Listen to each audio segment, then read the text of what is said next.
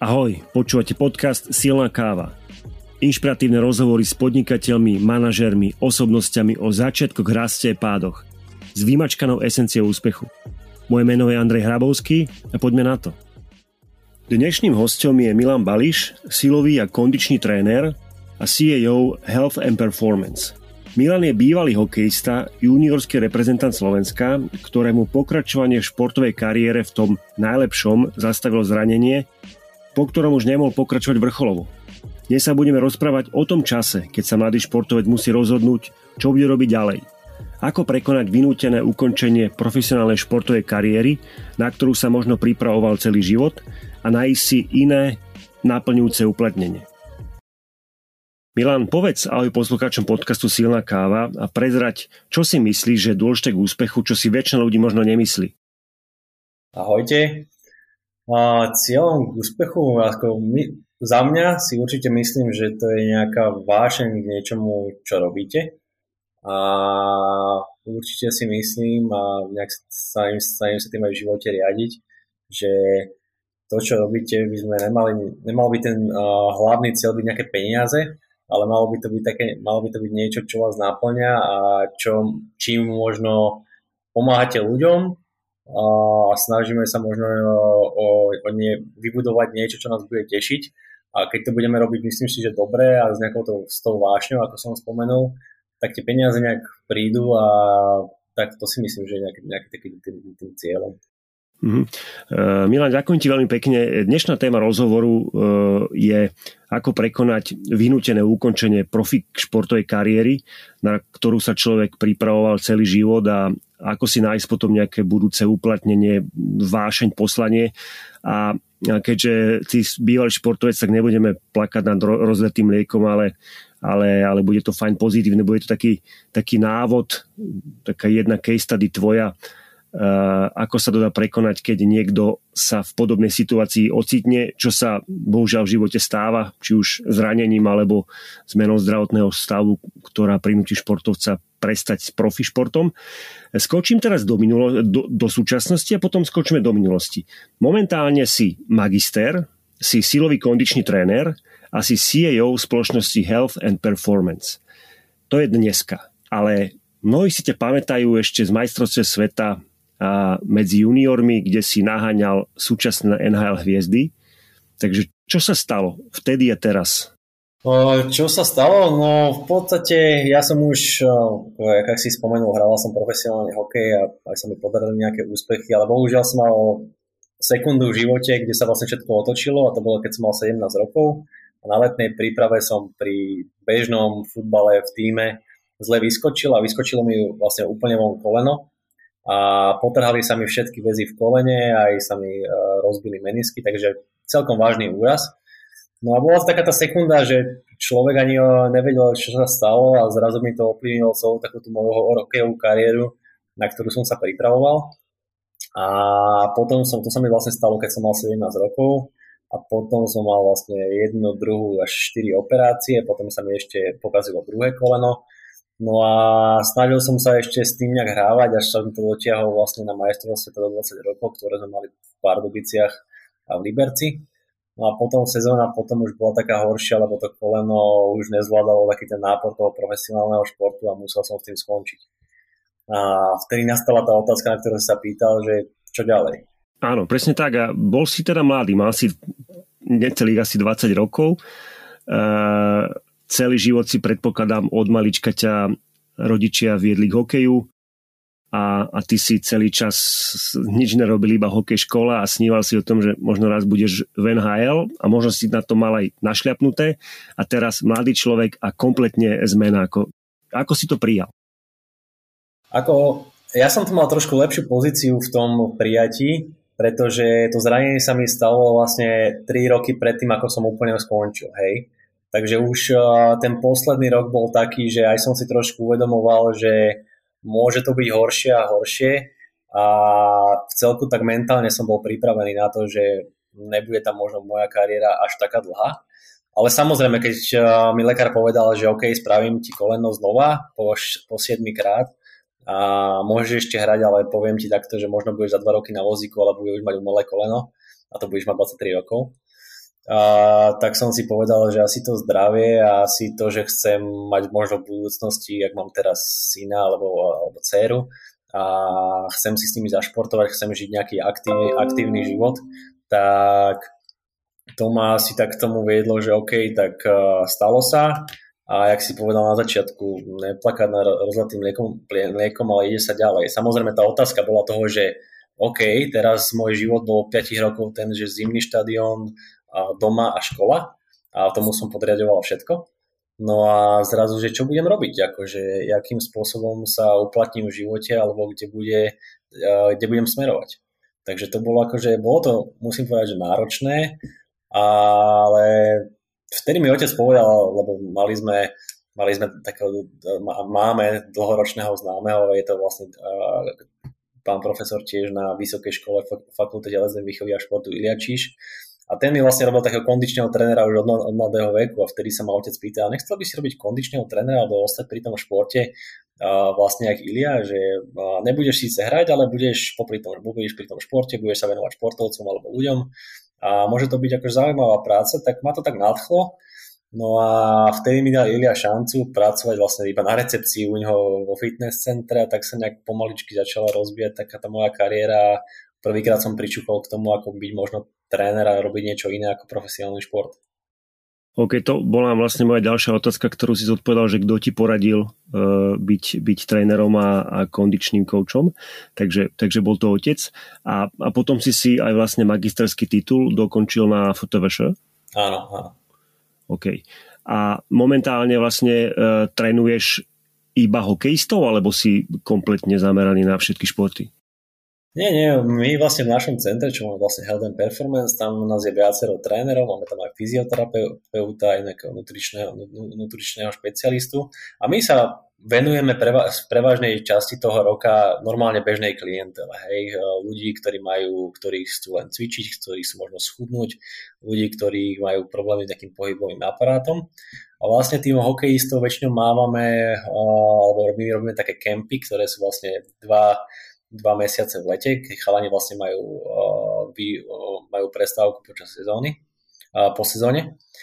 No a to je taká, taká čerešnička, lebo, lebo tých športovcov majú, oni majú nejaké, nejaké tie svoje sezóny, nejaké tie, nejaké tie vrcholy a, majú, a pracujú tak, že vlastne oni sú rozlietaní po celom svete, takže z prevažnej väčšiny 90% sa venujeme normálne bežnej klientele a časť z toho roka, takéto leto sa venujeme hokejistom, ale samozrejme v našom centre máme aj ďalších športovcov, či, či už sú to tenisti, futbalisti, napríklad moji kolegovia uh, robia momentálne s Petrou Kvitovou, s tenistkou, takže máme tam viacero športov.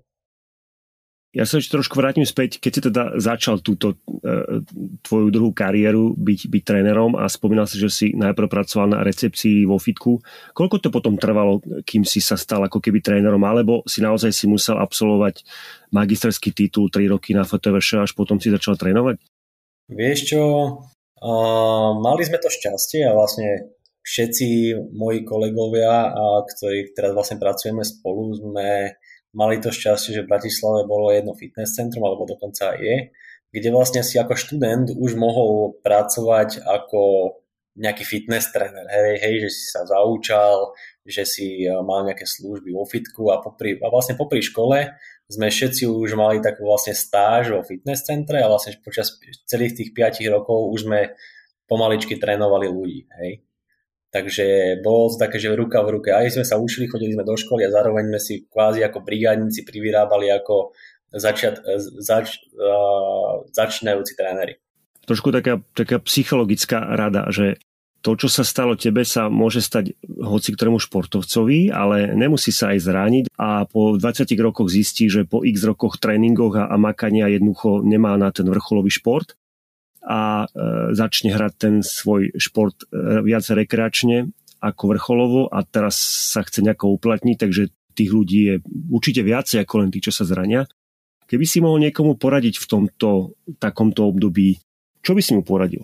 Ja čo dávam za radu a dávam tú radu aj mojim vlastne, aj či už profesionálnym alebo mladým hokejistom, je to určite, nech, sa, nech, nech není ten hokej absolútna priorita číslo jeden, a nech to, nech to není ten šport a, že robím len to a budem v budúcnosti určite hokejista, vlastne tá, tá, alebo športovec, hej.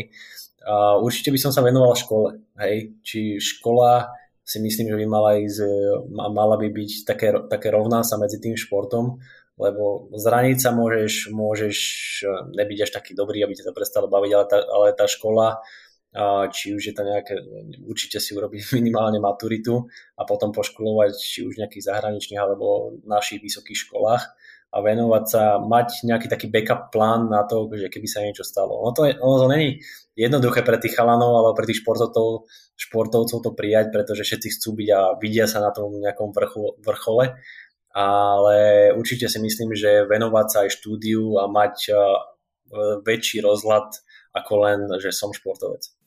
A ty máš strednú školu športovú, alebo si chodil na nejakú takú riadnu, že kde si musel chodiť e, na osmu do školy? A... Vieš čo, e, mám v, urobené vlastne športové gymnázium, ale tým, že ja som poviem úprimne, že vlastne do, do tých 18-19 rokov som sa naozaj venoval, že len tomu športu, tak ako moc som do tej školy nechodil, hej a mali sme nejaké individuálne plány, kde sme vlastne sa naučili sami e, doma a prišli sme na skúšky a tak ďalej, ale áno, mám spravené vlastne športové gymnázium a, a robil som ho vlastne ešte stále popri hokeji. Mm-hmm.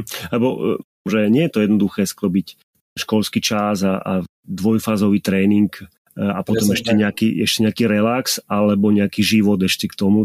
Nie je to jednoduché. Nie je to jednoduché, preto väčšinou tí športovci sa vydajú na tú, na, nechcem povedať, že ľahšiu stranu, ale idú vlastne väčšinou na tie športové gymnázia alebo na tie športové stredné školy, kde uh, im dokážu uh, dať čas na to, aby mohli sa venovať aj tomu športu a nechcem povedať, že trošku menej tej škole, ale uvedomujú si to, to že tie deti športujú a dávajú na to priestor. Akože ne, ne, ale ak si povedal, nie je to, nie je to jednoduché.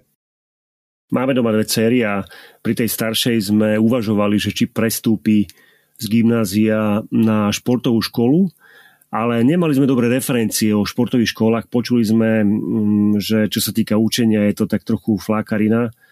Tak sme si zvolili takú tú štandardnú ťažšiu cestu, teda normálna škola a do toho sklbiť tréning a a za pomoci školy aj čiastočný individuálny študijný plán. Samozrejme, že individuálny študijný plán bol možný len po výbornom prospechu. Ne, ne ako ťa, ťažko by som povedal, že e, nechcem samozrejme nikoho uraziť ani nejak podhodnocovať niektoré školy, ale na ne, e, takto, ja som bol na dvoch športových školách mm-hmm. a mhm. jedna flakarina naozaj nebola. To bolo, že fakt od teba vyžadovali, e, že OK, si športovec ale chceme aj, aby si e, podával výkony v škole. Na tej druhej to bolo trošku ľahšie, benevolentnejšie, to priznávam a vtedy mi to aj vyhovovalo, takže asi tak. No. Ale teraz keď sa pozrieme na to, ako, ako fungujú napríklad univerzity v Amerike a ja trénujem chalanov, ktorí tam e, hrajú a pôsobia, tak e, vôbec nezáleží na tom, že či je najlepší hráč na lade, ale musí mať samozrejme aj výsledky v škole a tí chlapci, chlapci tiež študujú po nociach lebo chcú sa tam udržať, lebo tie školy vysoké sú, sú perfektné tam, takže tiež to nemajú jednoduché. Mm-hmm. Jedna taká záverečná otázka v tejto časti. Aké máš plány ďalšie? Plány? Myslíš pracovné? Pracovné, áno, áno. A tak my ako, ako spoločnosť sa tiež snažíme, snažíme nejak rozvíjať, či už je to, aby sme ponúkli našim klientom možno nejaké lepšie a lepšie služby na tej najvyššej úrovni, a potom možno v budúcnosti určite sa plánujeme rozširovať, lebo v podstate momentálne máme jedno tréningové centrum a radi, radi by sme otvorili možno ďalšie jedno, ďalšie dve, takže to sú také vízie, vízie do budúcna. Uh-huh. A tá Petra Kvítová chodí k vám, alebo tréner chodí tam? Ono to je vlastne, že uh, môj kolega Ivan Trebatický je vlastne jej kondičný tréner a momentálne majú takú dohodu, že Ivan s ňou chodí na niektoré vybrané turnaje v danom roku a keď je, keď, keď je napríklad Petra doma, tak Ivan za ňou ide do Prahy a párkrát sa stalo, že aj bola v Bratislave, že prišla urobiť nejaké, uh, nejaké tréningy ku nám, ale väčšinou ten kondičný tréner chodí za ňou. E, Milan, ďakujem pekne. V tejto prvej časti to je asi všetko. Poďme do silnej kávy na záver, kde ti teda budem pokladať jednoduché otázky, jednoduché, Jasne. krátke. Poprosím možno krátšiu odpoveď. A prvá je, prezrať o sebe niečo zaujímavé, čo väčšina ľudí o tebe nevie. To je veľmi ťažká otázka, ale napríklad, že mám 6 krát operované obidve kolena a nemôžem behať, môžem iba bicyklovať, ale zatiaľ fungujem a nemusím si ho meniť na, za umelé klby. OK. Uh, a možno ako športovec, možno ich máš viacej. Máš nejaký osobný zvyk, ktorý si myslíš, že ťa podporuje na dennej báze? Vstávam veľmi skoro, aj tým, že uh, tréningy začínajú skoro u nás vo fitness centre, ale to je taká moja rutina, že snažím stať okolo tej 5. po 6. a už z rána si pripraviť všetky veci do práce, aby som vlastne mohol odštartovať ten deň nejakou či, čistou myslou a snažím sa aj dobre spávať, skoro, skoro ísť spať a skoro vstávať, takže to je taký ten môj asi taký naj, najväčší zvyk. Náročná otázka teraz možno pre športovcov, ale možno to vyvrátiš, že keby si mohol nejakú knihu odporučiť posluchačom silnej kávy, tak ktorá by to bola a prečo? Vieš čo, asi mám, mám viacero kníh, ale čo mi tak asi udrelo do, do očí a, a tým, že som vlastne pôsobil v takom kolektívnom športe, bolo od uh, Joka Willingsa mm. a vlastne to extrémne vlastníctvo, extrémne ownership. A dosť ma to zaujalo aj v tom, že vlastne my aj v práci máme vlastne nejaký tím ľudí, ktorí, ktorí nejaká spája nejaká rovnaká myšlienka a tým, že uh, som s jedný, jedným z, z vlastne majiteľov a starám sa o to aj o, po nielen tréningových veciach, ale aj fun- a o tom, aby fungovala celá firma. Takže taký, tak, takéto, taký ten leadership ma určite zaujal. Musím povedať, že táto kniha, keby som si robil štatistiku, tak je asi najviac e, spomínaná po, e, hostiami silnej kávy. Mám záverečnú otázku, ale v tvojom prípade je bezpredmetná. Je to, že či je šport súčasťou tvojho života Určite. Bez športu si neviem predstaviť, že by som strávil deň, či už je to iba ľahká prechádzka, alebo ísť na bicykel, alebo si zacvičiť, alebo urobiť niečo pre svoje telo. To je súčasťou každého, každodenného života môjho. Milan, ja ti veľmi pekne ďakujem, že si bol v našom podcaste a že si názorný príklad toho, že sa dá aj v mladom veku, kedy sa človek možno 15 rokov pripravuje na, na nejakú športovú kariéru, proste switchnúť a, a, a zmeniť svoje poslanie, ktorého, ktorého baví a potom ho naplňa ďalej. Ak si môžeš teraz zobrať mikrofón na, na pár e, sekúnd a chceš nejako zhrnúť nejaké, nejaké poslanie alebo posolstvo povedať, že keď sa chlapec, dievča 20 dostane do tejto situácie, čo má robiť a potom, a potom uh, poďme trénovať. Akože určite sa nevzdávať, nevzdávať sa, uh, mať, jak sa poverí, že otvorenú mysel a život je, myslím, že veľmi krátky na to, aby sme sa trápili tým, že nám niečo nevyšlo a ponúka nám strašne veľa možností, takže možno nájsť, aj keď je to ťažké, niečo, čo ma bude baviť, čo sa stane nejakou, nejakou mojou druhou vášňou a robiť to naozaj pre radosť. A tým, keď, keď budeme robiť veci pre radosť a s vášňou, tak sa možno dospe, dos, dosiahnu uh, úspechy aj v nejakom, nejakom inom obore, ktorý si vyberieme. Milan, ďakujeme pekne a pre mňa je čest, že som mal uh, pri mikrofóne niekoho, kto mohol bodyčekovať terajšie hviezdy NHL. Prajem ti ešte krásny deň a ahoj. Ďakujem pekne, ďakujem pekne. Ahoj. V dnešnej epizóde s Milanom Bališom sme sa rozprávali o tom, ako zvládnuť prechod v mladom veku od ukončenia športovej kariéry do úplne iného života a nájsť si iné uplatnenie v živote. Nájsť novú váše, niečo, čo človeka baví. A tu sú moje poznámky, ktoré som si urobil z Milanovho rozprávania. Poprvé, nezdávať sa a mať otvorenú mysel, počúvať rady od osoby, ktorú rešpektujete a nájsť svoju druhú váše niečo, čo vás baví. A po tretie, venovať sa aj škole počas obdobia, v ktorom náplno športujete. Toto je možno viacej adresované rodičom, naozaj platí škola a potom šport. Ak viete o niekom, kto by sa v tomto príbehu našiel, pošlite mu ho, urobte screenshot obrazovky vášho telefónu alebo ho odkážte na náš web www.silnakava.sk Tento link, odkaz na Milana Bališa nájdete aj v poznámkach tejto epizóde. Epizóda má číslo 68. Podcast Silná káva vám prinášame v spolupráci s našim hlavným partnerom, ktorým je Dekra Development, trikrát do týždňa v pondelok, v stredu aj v piatok. Tak ahoj a do počutia na budúce.